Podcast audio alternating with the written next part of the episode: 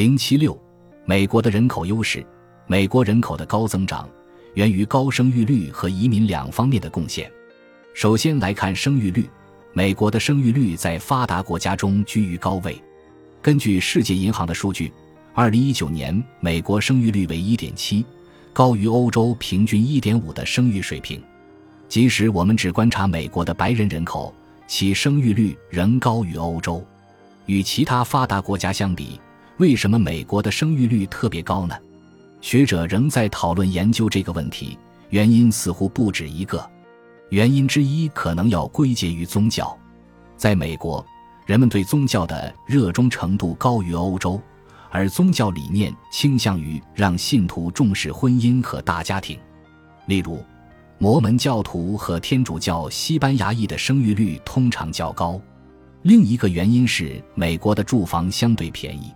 与东亚国家的中国、韩国和日本相比，大多数美国人居住在住房成本低廉的多的郊区，因而居住空间通常不会成为生育更多孩子的限制。但是，美国的生育优势可持续吗？我的判断是，美国的生育优势会随着时间的推移而逐渐减少。在媒体和文化日益全球化的背景下，美国年轻一代的生活方式必将大为不同。相应的，他们对于生小孩的态度将会与欧洲人趋同。越来越多的美国年轻人涌向大城市，而由于聚集效应，大城市的房价将变得高不可攀，也会抑制未来的生育意愿。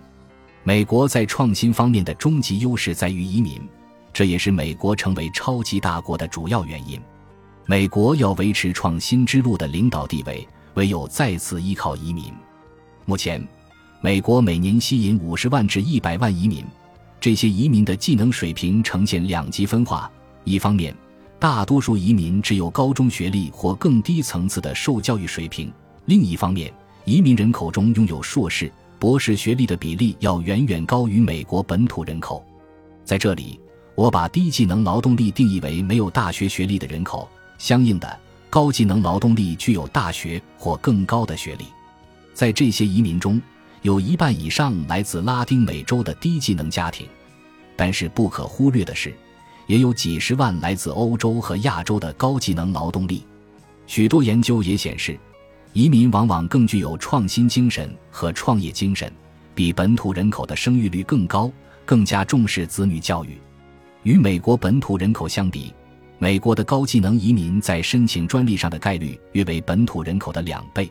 而创业成功的概率高出三十百分号一。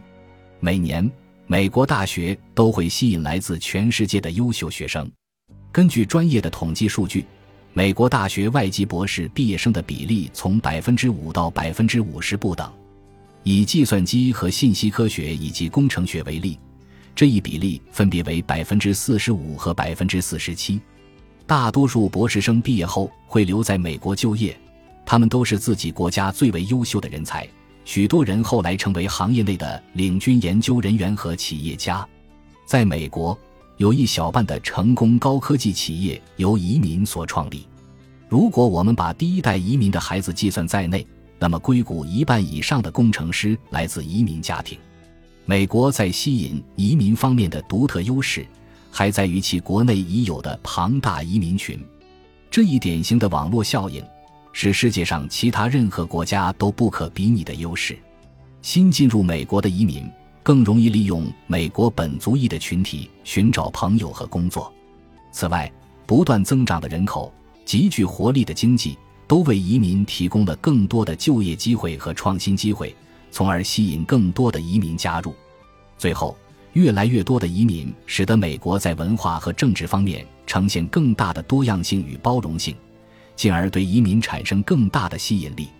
美国在移民规模和网络效应方面的优势，其他任何国家都没法在短期内超越。语言是另外一个优势，英语的使用让新移民更容易融入和被同化。英语系国家是最受移民和留学生欢迎的目的地。图十二杠六比较了美国、英国、澳大利亚和加拿大四个国家的留学生数量，而在所有英语系国家中。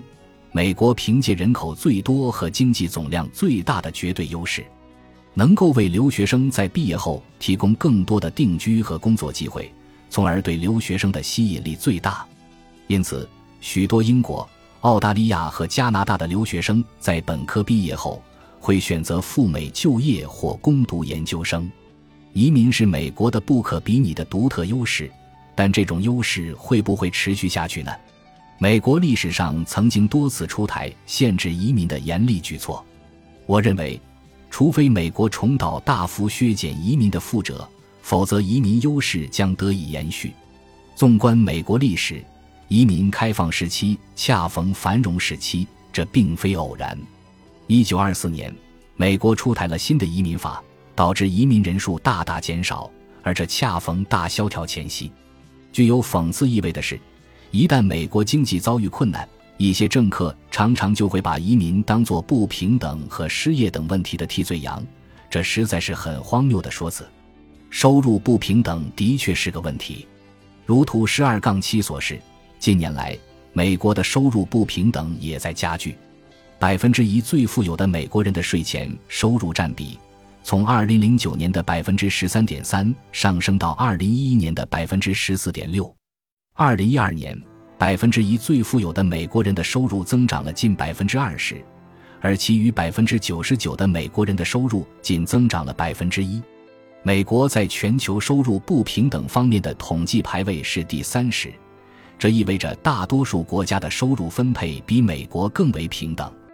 与此同时，美国拥有最强大的经济体和最具活力的 IT 产业，不平等加剧和 IT 业崛起同时发生并非巧合。IT 提高了相关行业高技能劳动者的生产率，因此，IT 相关行业的高技能工程师和企业家赚了个盆满钵满。美国的贫富差距越拉越大，收入再分配并非药到病除的良方，因为这将抑制创新和创业的动力。更为有效的方式是创造公平竞争的环境和提高贫穷群体的技能水平，但知易行难，仅仅向穷人直接投放资源，并不足以显著提升他们的教育水平。贫穷背后的文化等复杂因素都在阻碍穷人接受更高水平的教育。高技能移民有助于解决不平等问题。高技能移民人数的增加将加大高技能劳动力的供应。从而降低高技能劳动力的工资溢价。与此同时，高技能劳动力也会让市场对园丁、管道工、家政服务等低技能劳动力的需求增加。结果是，低技能劳动力的工资随之增长，收入不平等问题得以缓解。据美国人口资料局估计，本集播放完毕，感谢您的收听，喜欢请订阅加关注。主页有更多精彩内容。